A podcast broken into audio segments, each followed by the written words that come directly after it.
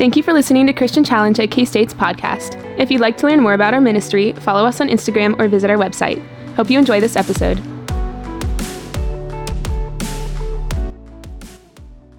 Well, we've been um, moving our way through First Corinthians on Thursday nights, and we've been calling this series Unentitled. As I'm sure you're aware, finding freedom in the shadow of the cross.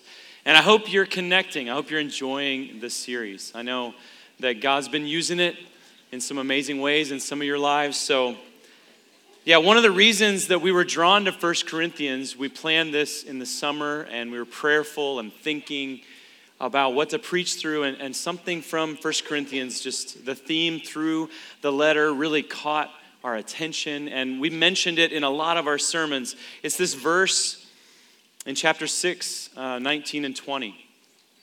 And it says, You are not your own, for you were bought with a price.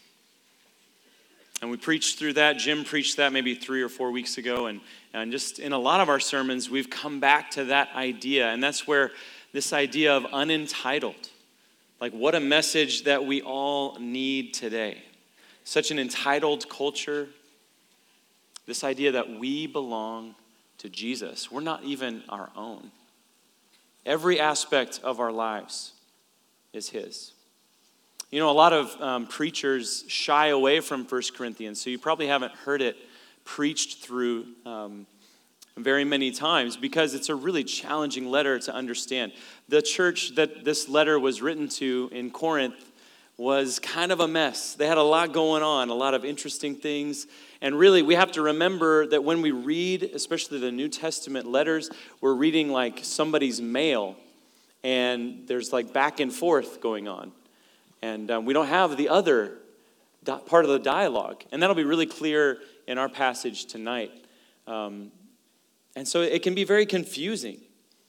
And um, I thought, man, Robbie handled last week so well this head coverings issue. And it's not something that is in our context that we think about very much, but, but man, it was very relevant for them. And just seeing last week the, the beauty of God's intention for us as male and female and how that's from God. So tonight we got another doozy. We're going to handle the sacredness of singleness. Say that one six times fast, right? The sacredness of singleness. And so this is really relevant. Pretty much everyone in here is unmarried, right? There's maybe a couple exceptions. Good for you guys. Um, but pretty much everyone else in here that's not the exception is kind of worried about it.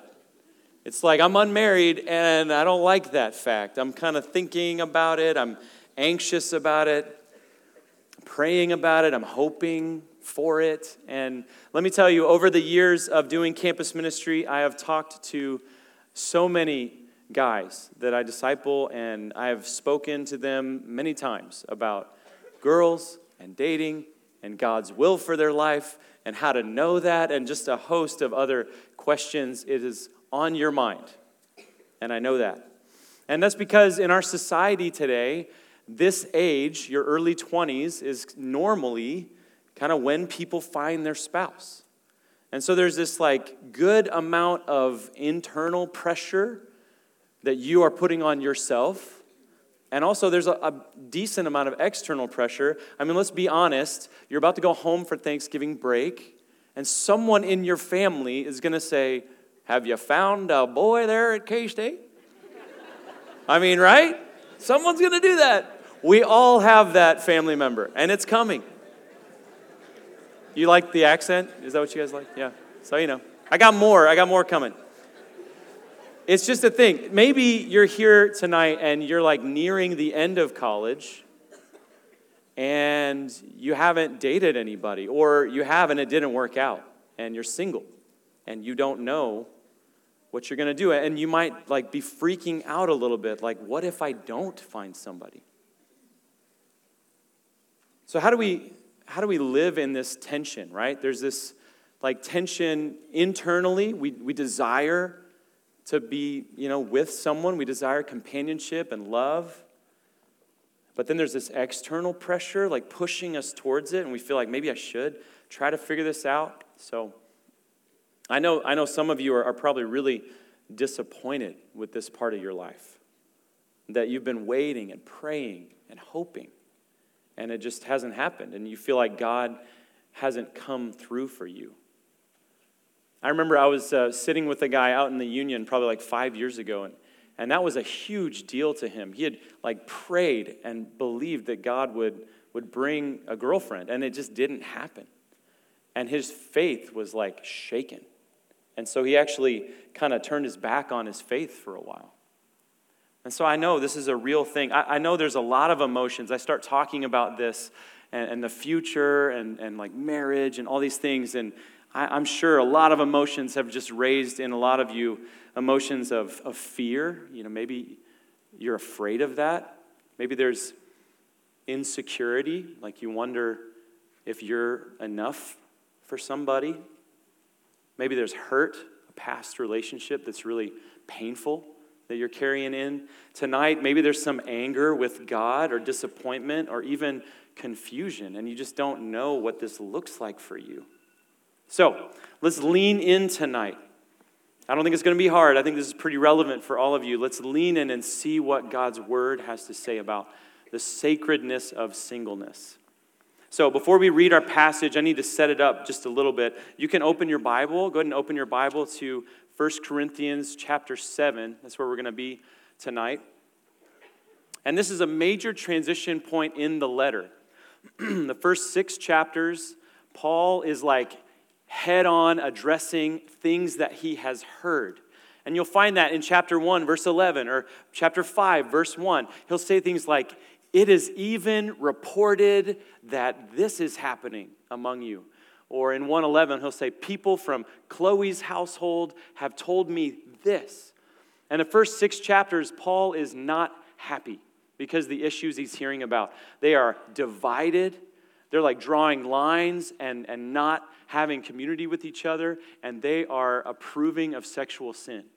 And so you've heard messages about that this semester. Like, that is what was going on in this church, and Paul heard about it, and he goes straight at it. And his tone is very authoritative in the first six chapters.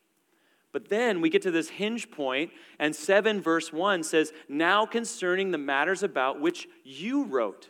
And so now we got to remember we're dealing with somebody else's mail. And so apparently, Paul received a letter from the Corinthians, and they asked him a lot of questions. And one of those questions, if you keep reading verse 1 in chapter 7, is their question was, It is good for a man not to have sexual relations with a woman. That's an interesting statement.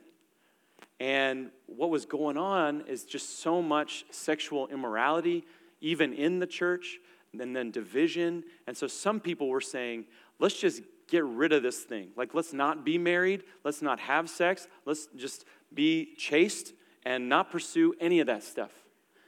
And so Paul says, No, you're going too far. So a couple weeks ago, Brian spoke about this passage at the beginning of 7 and talked about sex in marriage and God's design for it, that it's a good thing. And so, yeah, you, you should go listen to that message if you weren't here. Great message. And so, just even in our passage, Paul is, is like lifting up the goodness of marriage. But then he says something really curious in verse 7. He says, I wish that all were as I am myself, which he means, I wish all of you guys were single. Because Paul is single when he writes this. And then he says, But each has his own gift from God. And so this is the verse. I don't know if you've ever heard this before, but that there is a gift of singleness. And so, in the way that Paul writes about this, he uses the exact same word he's going to use in a couple chapters when he talks about spiritual gifts. And so the gift of singleness is like a spiritual gift. Well, what does that mean?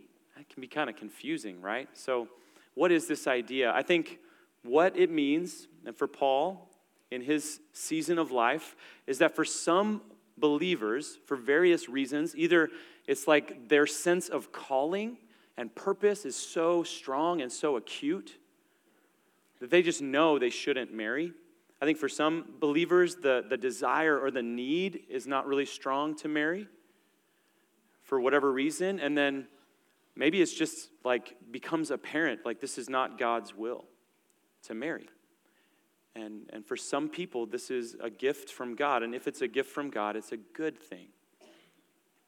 Okay, I'm sure the last like 30 seconds of things I said, some of you are like, the blood pressure is rising. Like, I don't want that gift. I, please no. Can I tell God, not, not, not me? And I get it. I get it. And I don't know exactly what to tell you, but I do want to tell you that Scripture is like profoundly balanced.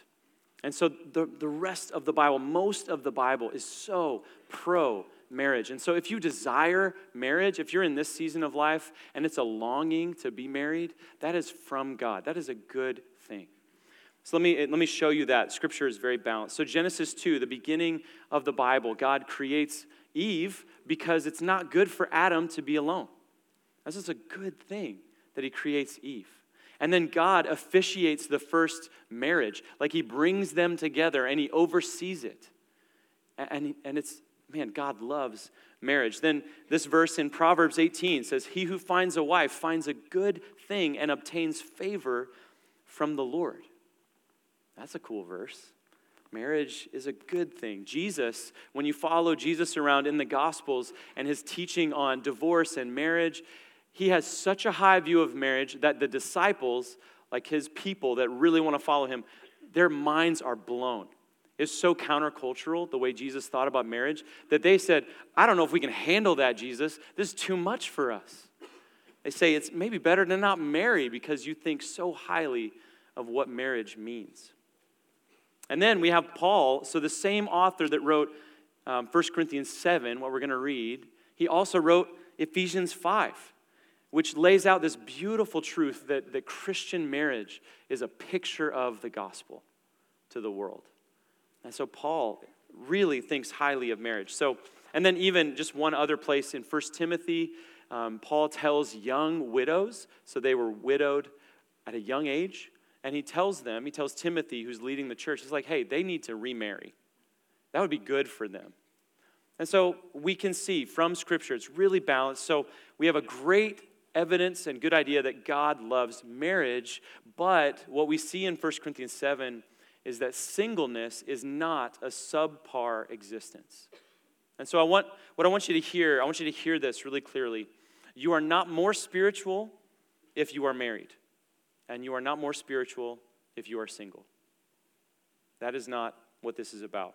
Paul lived a single life. He was aware of the blessings. Jesus was single his whole life, never pursued marriage. And we're supposed to emulate him. So if you have the gift of singleness, it is not a subpar existence. And that's what we're really going to be diving into. So, with all of that said, that was a long intro. Here we go. Verse 25. Read it with me. This first paragraph. Paul writes, Now concerning the betrothed, I have no command from the Lord, but I give my judgment as one who by the Lord's mercy is trustworthy. I think that in view of the present distress, it is good for a person to remain as he is. Are you bound to a wife? Do not seek to be free. Are you free from a wife? Do not seek a wife. But if you do marry, you have not sinned. And if a betrothed woman marries, she has not sinned. Yet those who marry will have worldly troubles, and I would spare you that. This is what I mean, brothers. The appointed time has grown very short. From now on, let those who have wives live as though they had none, and those who mourn as though they were not mourning, and those who rejoice as though they were not rejoicing, and those who buy as though they had no goods, and those who deal with the world as though they had no dealings with it. For the present form of this world is passing away. There's a lot to explain here. Um, just first of all, in, in the first verse, verse 25, remember the pattern in 7 1. He said, Now concerning the matters you wrote about. So he's dealing with one of their questions. And the best reconstruction of their question is this Well, Paul, what about the young women and the young men that are promised in marriage but have not yet married? Should they get married or should they hold off from marriage? That's what he's talking about. That's what they are asking Paul about. And so, what's really interesting from the study I've done, I talked about this briefly, like the first six chapters of Corinthians are really authoritative. Paul's like, I've heard this is happening and it needs to stop. And now, when he starts answering their questions, it's a lot of like, I think it'd be like this, or he's like, well, it's good, but it's also good here. And you can even see that. He says, if they marry, it's not sin. And so he's kind of saying yes and yes. Like, should they stay single? Yes. Should they marry? Yes, I think so. And so that's kind of what he's doing. It's not, it's not the same level of just like, boom, I'm coming at you. And you can see that even, he says, I have no command from the Lord in that verse 25. What he means is, Jesus didn't say anything specifically about your question. So I can't quote Jesus on this. But then he says, hey, I'm a trustworthy leader. I've got opinions. That's basically what he says. So here's my opinion. Okay, so let's look at verse 26. Um, this is probably the key um, to understanding the interpretation of this passage. What is the present distress? He says, in view of the present distress. There's different opinions on this. So, um, what I believe after doing some research is that most likely, because of the Greek language used, this was something they were going through right now. And so it wasn't like this major future big problem, but it was something in the Corinthian context that they were living in that he was talking about. And he said, this present distress. And so that helps us as we interpret it. Like when you read the verse, do not seek a wife, that was, that was hard for me as I was doing study because like I disciple young guys in this ministry and I tell them like, hey, have you thought about like dating somebody? Like I kind of sometimes I'm like, maybe you should seek a wife and so I'm reading this and I'm kind of thinking, like, man, am I in sin? Like, am I just missing the boat? So we are pro marriage at Challenge. I've said that before from the stage, right? And I was not wrong. As I've done the study, I believe that this is very contextual, that something is happening in Corinth where Paul says, I think right now it may be best to wait. And so you can understand that. There are seasons in life because of just what's coming or what you're in right now where your community would probably say, hey, you should pump the brakes, bro. Like, I don't think it's time to dive into a marriage, right? We all have that feeling sometime with friends. And I think that's kind of what's going on here. So let's look at this do not seek a wife verse. Um, what was so good for me is this is the same word, the word seek, that Jesus uses in the Sermon on the Mount. So, Matthew 6 33, Jesus says, Seek first the kingdom of God and his righteousness, and all these things will be added to you. It's the same word Paul uses in Colossians 3, where he says, If then you have been raised with Christ, seek the things that are above, where Christ is, seated at the right hand of God. Set your minds on things that are above, not on things that are on earth. So do not seek a wife. I think a way we can apply this verse is that we shouldn't make marriage and love and companionship and finding someone, we should not make that the number one priority in our life. We shouldn't orient our life around it and, and like make every decision that we make about finding someone. We shouldn't be obsessed with it. But man, isn't that so hard to do? Right? I mean, just the, it's just exciting. It's exciting to, to be liked by someone, it's exciting to try and to see. And so we can get obsessed with it, and it's really easy. I think as I've been praying for tonight and just studying this passage and thinking about all of you, what God's really put on my heart to pray for you is just like maybe tonight could be a turning point in your life where like up until now you've kind of had this like clenched fist and you're like i will get married. I will have kids. I will have this kind of life. And this is kind of the, the posture of your soul about this issue. And man if tonight god could move and speak to you and just like have you just open your hands to him and say god i'm yours whatever you want. And that's what i've been praying a big part of my story. I mean, ever since I was like 12 years old, which is kind of sad to say because I've got a 12 year old daughter and I do not want this for her. But when I was 12 years old, I was driven to be liked by girls. And I made my life about it.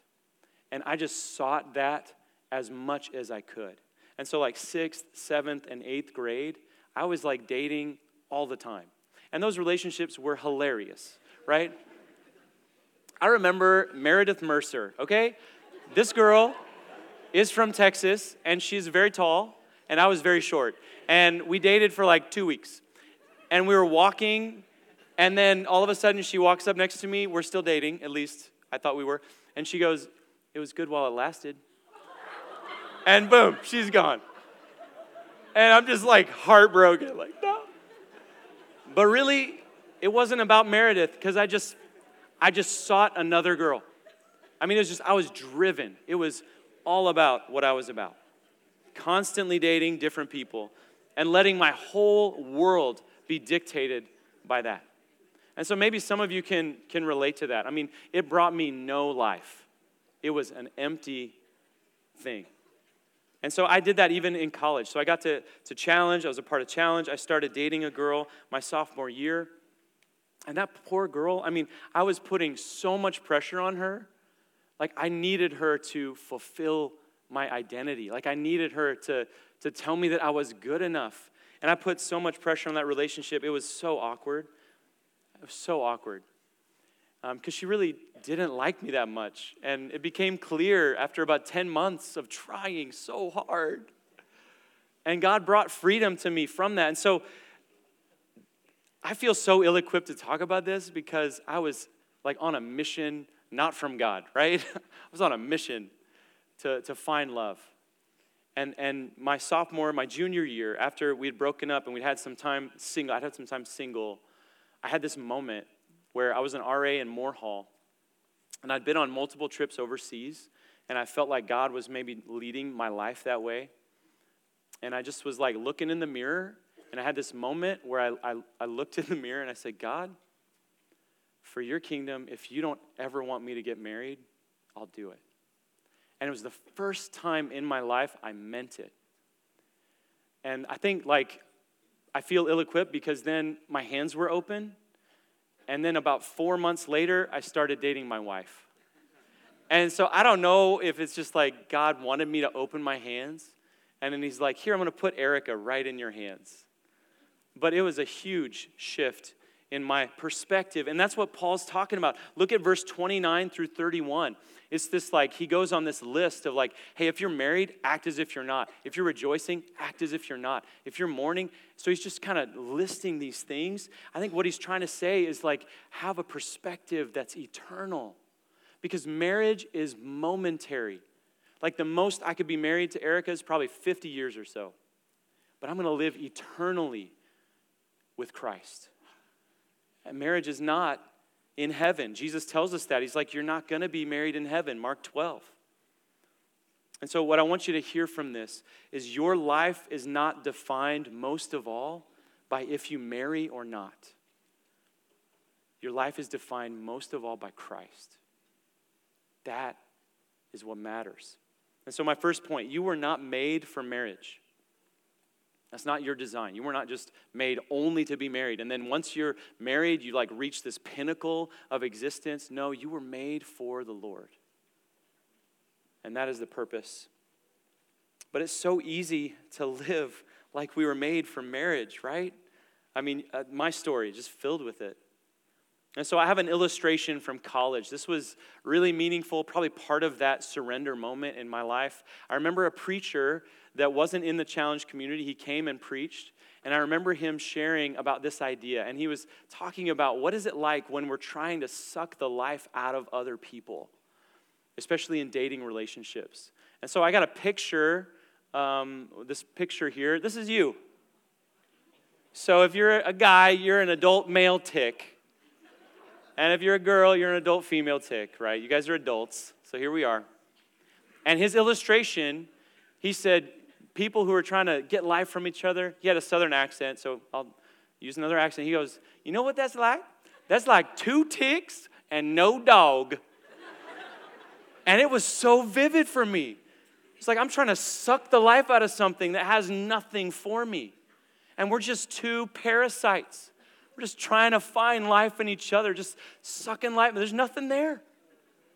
And there's nothing for you. So it's exhausting and it totally wears out the other person. They feel all the pressure, and then it doesn't work, right? I bet a lot of us could tell stories of relationships that were like that. So I got a picture. This is a healthy tick. There you go. That's a good old healthy tick. Just you got to find Jesus and be a parasite on Jesus. And you will be fat and healthy. That's what I'm talking about. Two ticks and no dog. All right. But I'm serious, that, that illustration really helped me because I was absolutely doing that. I was absolutely trying to do that. All right, let's get that picture off the stage. Yeah. Hey, get it off. Okay, let's keep reading. Um, we're in verse 32. Here we go. I want you to be free from anxieties. The unmarried man is anxious about the things of the Lord, how to please the Lord. But the married man is anxious about worldly things, how to please his wife. And his interests are divided. And the unmarried or, or, betrothed woman is anxious about the things of the Lord, how to be holy in body and spirit. But the married woman is anxious about worldly things, how to please her husband. I say this for your own benefit, not to lay any restraint upon you, but to promote good order and to secure your undivided devotion to the Lord. Paul gets really practical here, but I think the key verse is that last verse. He says, Listen, I'm not saying this to lay a restraint on you. He's not saying that marriage is sin and we shouldn't ever do it as believers. But what he is saying is he wants you to be undivided. Let's, let's leave that, that scripture up there. He wants you to be undivided in your devotion to the Lord. And that's really what he's getting after there. So I want to illustrate this and, and just show you my family picture. So um, I got a family picture here. We just took this like the other day over by Tuttle Creek. So this is the Sapp clan. These are my people. Um, I've been married to Erica almost 20 years. In, in May, it'll be 20 years. And it's been such a joy, such a gift to my life in so many ways.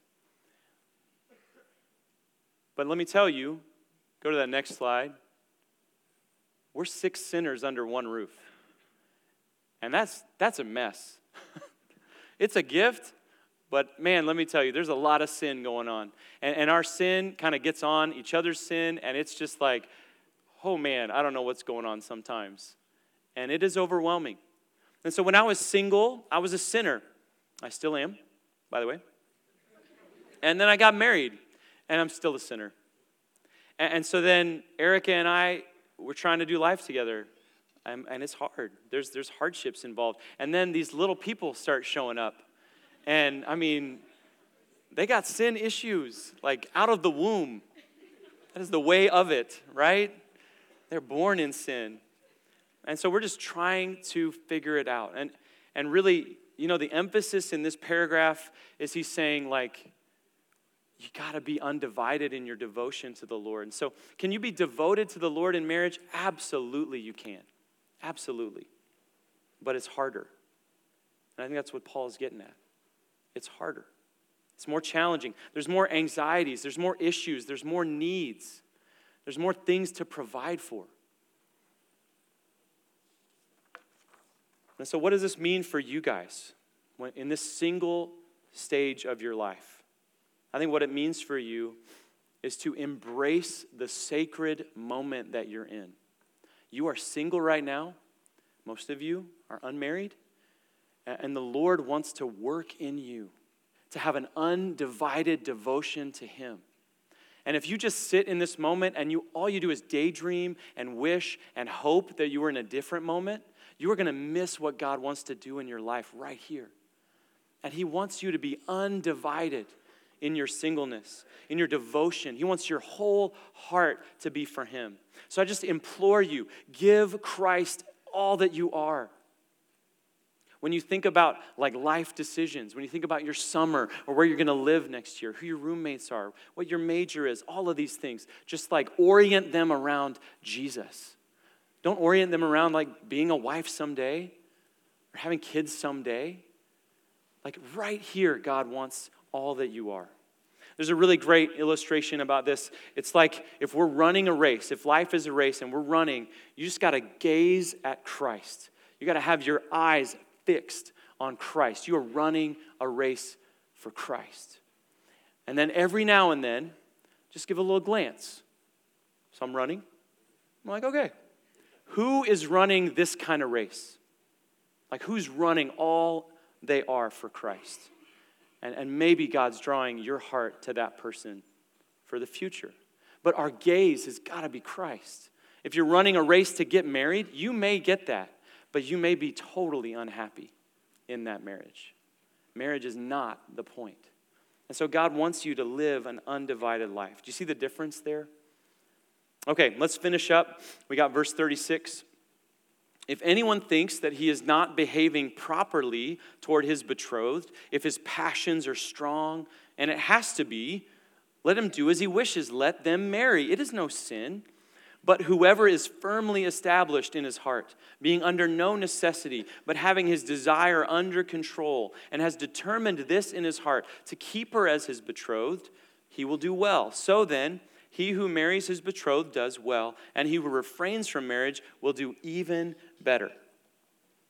And you can see there just the same nature, like Paul's saying yes and yes, right? Marriage is good, singleness is good. I think what we can learn here is God wants his church to be pure, and marriage is a part of that purity.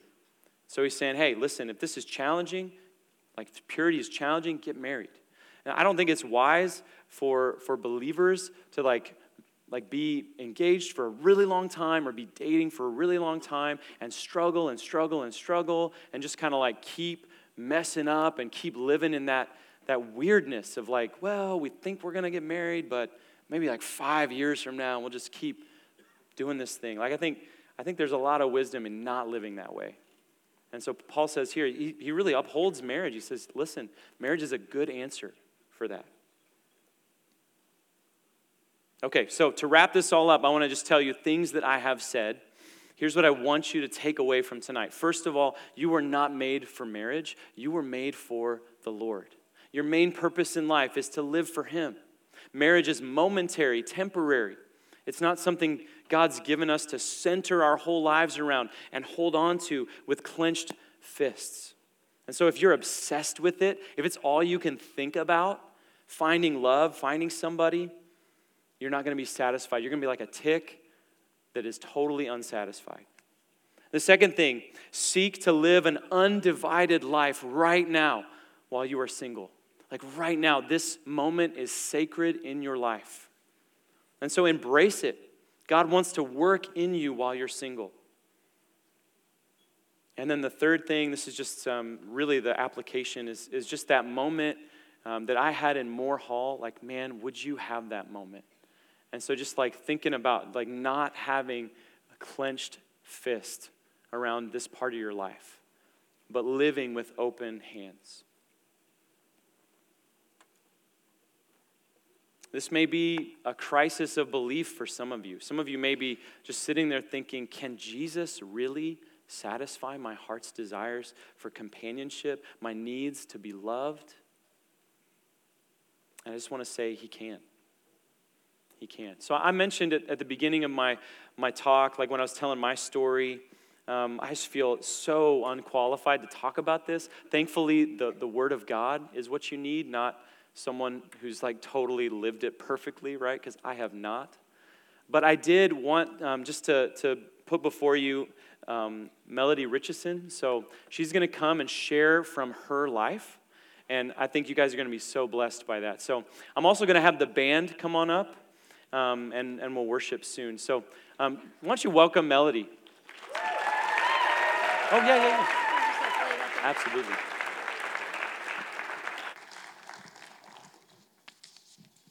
Okay. Um, well, Nate asked me to share because I'm single. Um, and I've, I've never been married. And when I was sitting where you guys were sitting years ago in a college ministry, um, I just always assumed I would get married. That's what people do, right? They get they grow up, they get married. Um, so when I was in high school, I dated. Uh, I went off to college. Uh, fairly soon after I got to college, I met a really nice guy. We started dating, and we got engaged. and then we broke up. And that was a very painful and confusing time in my life. And it was really hard. And I'd be happy to tell you, any of you, that story, but we don't have time for that tonight. That's too long and detailed. Um, but what I will say is, during my time in college, I was a part of a Christian ministry, Christian Challenge, and I was growing in Christ. I was, you know, learning to love the Word of God. I was learning to abide in Christ, trying to learn to trust Him in small decisions and large decisions. And it was great. I, I was having a great, great time. Um, I graduated from college, uh, launched out into adulthood. I was so excited to follow Jesus. And I got to serve on the mission field for a year. Um, I came back, I went to graduate school. Then I, I felt like God was calling me to campus ministry. So I wanted to be a part of a Christian Challenge staff. So I ended up going to Northern California. I spent six years in California on Christian Challenge staff. Then I came back to the Midwest and I was on staff at the University of Nebraska for 10 years on Christian Challenge staff. So my, my 20s, I would just say, were rich and full of meaning and purpose. And I was single, and I was sad about being single because I really wanted to be married. But I also felt really fulfilled and rich. I felt like what I was doing was mattering and it was counting, and I was happy to serve Christ in that way. On a very bitter, cold January morning in Nebraska, I had this moment with God. I was sitting in my chair early in the morning, had my coffee, my Bible, my journal, and I had my box of Kleenex because I was talking to the Lord. I'm starting a new year again in January, and I'm single still. And I was praying to the Lord about that throughout my 20s, even though I had felt like, man, life is good and I'm happy and I'm excited about everything I'm doing, there was always that little thread of, man, but I would love to be married. God, I long to be married. But that's all right. I can trust you. I just kept, you know, trying to, like Nate used the illustration of keeping your hands open before the Lord. So I was trying to do that. Uh, and I feel like I did that in my 20s. When I kind of crept up on age 30, I felt my hands closing on that. Like, oh, wow, I'm almost 30 years old. Like, where is the guy? You know, where's the husband? So I was sitting in this chair having my quiet time on this morning, and I was shedding a lot of tears, just talking to the Lord about singleness, where I was at. And I was reading in Ephesians. I was journaling and reading in Ephesians. And I came to Ephesians 1 17. And it says, if I can remember uh, how to quote it accurately, uh, this is Paul, he's praying for the Ephesians, and he says, uh, I keep asking that the God of our Lord Jesus Christ may give you a spirit of wisdom and revelation so that you might know him better. And man, that verse just really pricked my heart and I was I started journaling about it. I'm like, Lord, I really want to know you. I want to know you more and more and deeper and better. And I found myself writing, and I said in, in, in ink in my journal, Lord, I want to know you even if. And I remember I like stopped writing because I was like, oh my gosh, what am I about to write? Like, I, I started to write, even if I don't get married. And I was like, whoa, I think I better pause a minute here because do I mean that? Is that, am I really serious? Am I going to write that in my journal? And I kind of had to process. And, and then I was like, Lord, you are worth it. You are better than marriage. What matters most in life is not that I get married, it's that I know you. And I want to know you. I want to know you as intimately as I can. So I, I wrote that in my journal. And that was kind of a marker moment for me where I said, I'm reopening my hands to God. Lord, whatever you want with my life, I want to give it to you. If you'll please just let me know you on a deep and intimate level. And I won't say I haven't struggled with singleness since then, because that would not be true. Uh, I have. Uh, but I will say that was probably a moment for me that was kind of a marker that said, okay, I, I've been there to that altar and said, I, I know that marriage is not the end goal. The end goal of my life is to know Jesus with all my heart. So I just want to say a word to you, if I can, to piggyback on Nate a little bit. You know, some of you might end up being in a longer season of singleness than you expect to be. Maybe you won't get married. Maybe you'll, maybe you'll remain unmarried for two years or five years or 10 years. And I know some of you are saying, Oh Lord, please don't let me have a season as long as Melody. please, please, please. I understand that. Um, and Nate talked about the verse where, uh, in earlier in the chapter in, in uh, 1 Corinthians 7, where Paul talks about singleness being a gift. I confess to you, that has been a really hard verse for me. I'm like, what in the world? It's like, it's like getting socks for Christmas.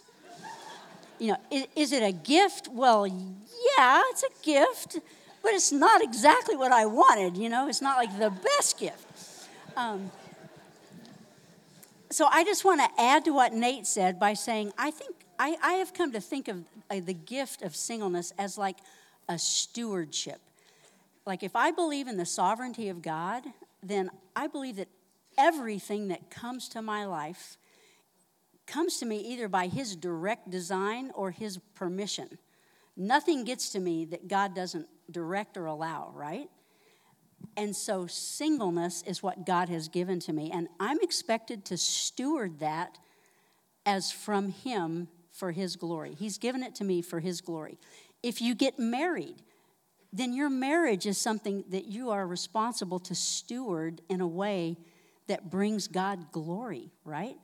If you have good health, or if you're sick a lot, if you're wealthy, or if you don't have much, whatever your situation in life, God gives it to you as a stewardship, and He expects us to display by our life His goodness, His faithfulness, um, His sufficiency for us in whatever circumstances He gives us. So, um, I just would like to close my part by giving you two quick verses that have been really meaningful to me. There are days in singleness that are lonely and hard. Um, I know there's hard days of loneliness in marriage, you know, because your spouse can't meet all of your needs, right? So for me, I think um, if, uh, Hebrews 13:5 has just been a, a, key verse in my life, uh, where God says, "I will never leave you or forsake you." Like Nate said a while ago, he and Erica can probably expect to be married around 50 years, something like that. One of them, I'm sad to say today, is going to die first. That spouse will not always be there. But guess what? Jesus will. He will never leave you or forsake you all the way into eternity. And then lastly, Psalm 90, verse 14. So you guys know this because we sing it a lot. Uh, it says, you know, satisfy us. I can't say it except the way we sing it. It's a weird grammatical thing. Satisfy us in the morning with your unfailing love, that we may sing for joy and be glad all our days. I just want to say to you, as a person who is 65 years old and has been single my whole life, Jesus really is enough. He does satisfy. I don't have everything I want in life, and neither do you, and neither does Nate, but Jesus satisfies on a deep, deep level. He's enough.